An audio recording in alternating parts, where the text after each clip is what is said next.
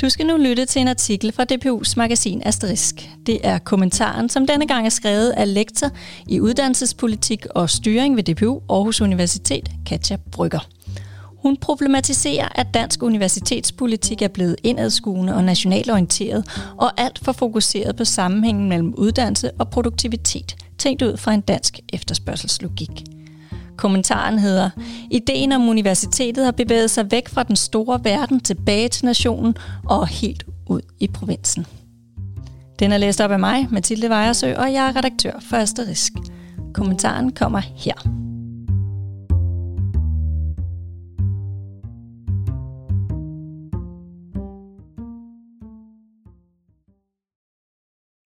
De seneste årtier har vi talt meget om den øgede globalisering og europæisering af det videregående uddannelsessystem. Vi har beskrevet, hvordan det internationale samarbejde er slået igennem og har sat sit præg på de danske universiteter, hvor uddannelsernes opbygning og struktur har ændret sig betydeligt.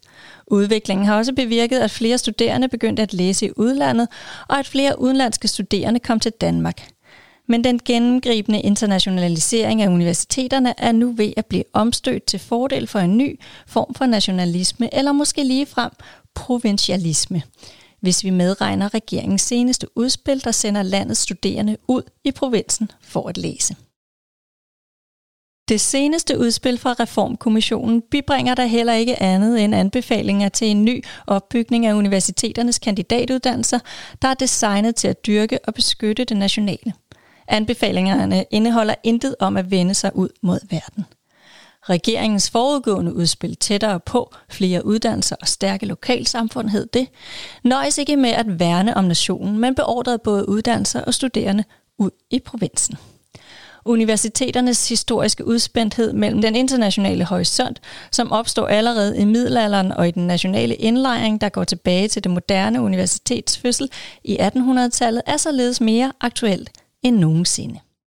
Og når vi i dag undersøger konturerne af de nye af de nye renationaliserende tendenser på universitetsområdet og holder dem op mod de seneste årtiers internationalisering, er det som om vi ikke blot er vidner til en debat om universiteternes idé, men også er vidner til, hvordan politiske praksiser langsomt transformerer, hvad der var en indlejring i nationalstaten til at være en opslugning i nationalstaten. For at forstå, hvad der foregår, må vi øh, gå til, lidt tilbage i tiden. Tre år efter Berlinmurens fald og et år efter Sovjetunionens opløsning blev den europæiske union, som vi kender den i dag, født som en fuldt udbygget økonomisk og politisk union. Maastricht-traktaten fra 1992 blev et ideologisk vendepunkt, der banede vejen for den europæiske orden, som vi kender den fra tiden efter den kolde krig, og som vi nu er der mærker uro omkring med den russiske invasion af Ukraine. Traktaten accelererede den europæiske integrationsproces og kom til at spille en afgørende rolle for udviklingen af universiteterne. På den ene side blev den startskud til omfattende europæiske reformer af de videregående uddannelsessystemer, og på den anden side dannede den grobund for nye nationalismer, som var i opposition til det europæiske projekt. Forskningen har kun for alvor fat i den første del, de europæiske reformprocesser, som vi blandt andet kender under betegnelser som Bologna-processen og etableringen af det europæiske område for videregående uddannelse. Den anden del, de nye nationalismer, har i flere år været underbelyst.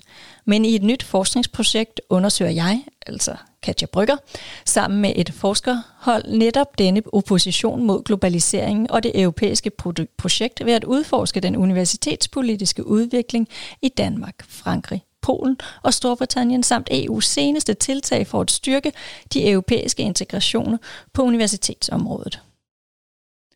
Op gennem nullerne var Danmark præget af en stærk internationaliseringsambition på det universitetspolitiske område – globaliseringsstrategier og arbejdsplaner skulle sikre Danmark en plads på verdens- og europakortet. Vi skulle samarbejde, indgå aftaler og tiltrække internationale studerende. Men flere kriser viste sig at trække luften ud af ambitionerne. Den finansielle krise i 2008 troede mange mennesker på deres levebrød, og den såkaldte migrationskrise i 2015 nærede frygten for at miste velfærdsydelser. Endelig var der folkeafstemning om Storbritanniens EU-medlemskab i 2016, der endte i Brexit, som bidrog yderligere til de udfordringer, der ramte det europæiske projekt ved at puste liv i ambitionen om at begrænse EU-autoriteternes magt og tage kontrollen tilbage til nationalstaterne. Covid-19-pandemien i 2020 og 2021 styrkede ligeledes de nationale regeringers magtposition. Konsekvenserne af den russiske invasion af Ukraine kender vi endnu ikke helt, men vi kan allerede nu se, at krisen både giver anledning til nye strategiske positioner i Europa mellem f.eks. Polen, Ungarn, Rusland og nye internationale samarbejdsalliancer. Covid-19-pandemien i 2020 og 2021 styrkede ligeledes de nationale regeringers magtposition. Konsekvenserne af den russiske invasion af Ukraine kender vi ikke helt, men vi kan allerede nu se, at krisen både giver anledning til nye strategiske positioner i Europa mellem f.eks. Polen, Ungarn, Rusland og de nye internationale samarbejdsalliancer. Fastholder vi et historisk blik, blev særlig migrationskrisen afgørende for en kursændring i universitetspolitikken. Allerede et par år før krisen var der begyndt at lyde ryster om, at vi skulle begrænse antallet af internationale studerende, og i flere partier var der stor modstand mod en EU-afgørelse, der understregede, at udenlandske studerende havde ret til SU i Danmark på lige fod med de danske studerende. Herefter begynder vi at se flere tegn på renationalisering, der kom til at gælde blandt andet internationaliseringen og organiseringen af uddannelsesudbuddet. Den daværende regering i 2018 valgte som en del af et såkaldt SU-forlig at lukke en række engelsksprogede uddannelser på flere af de danske universiteter.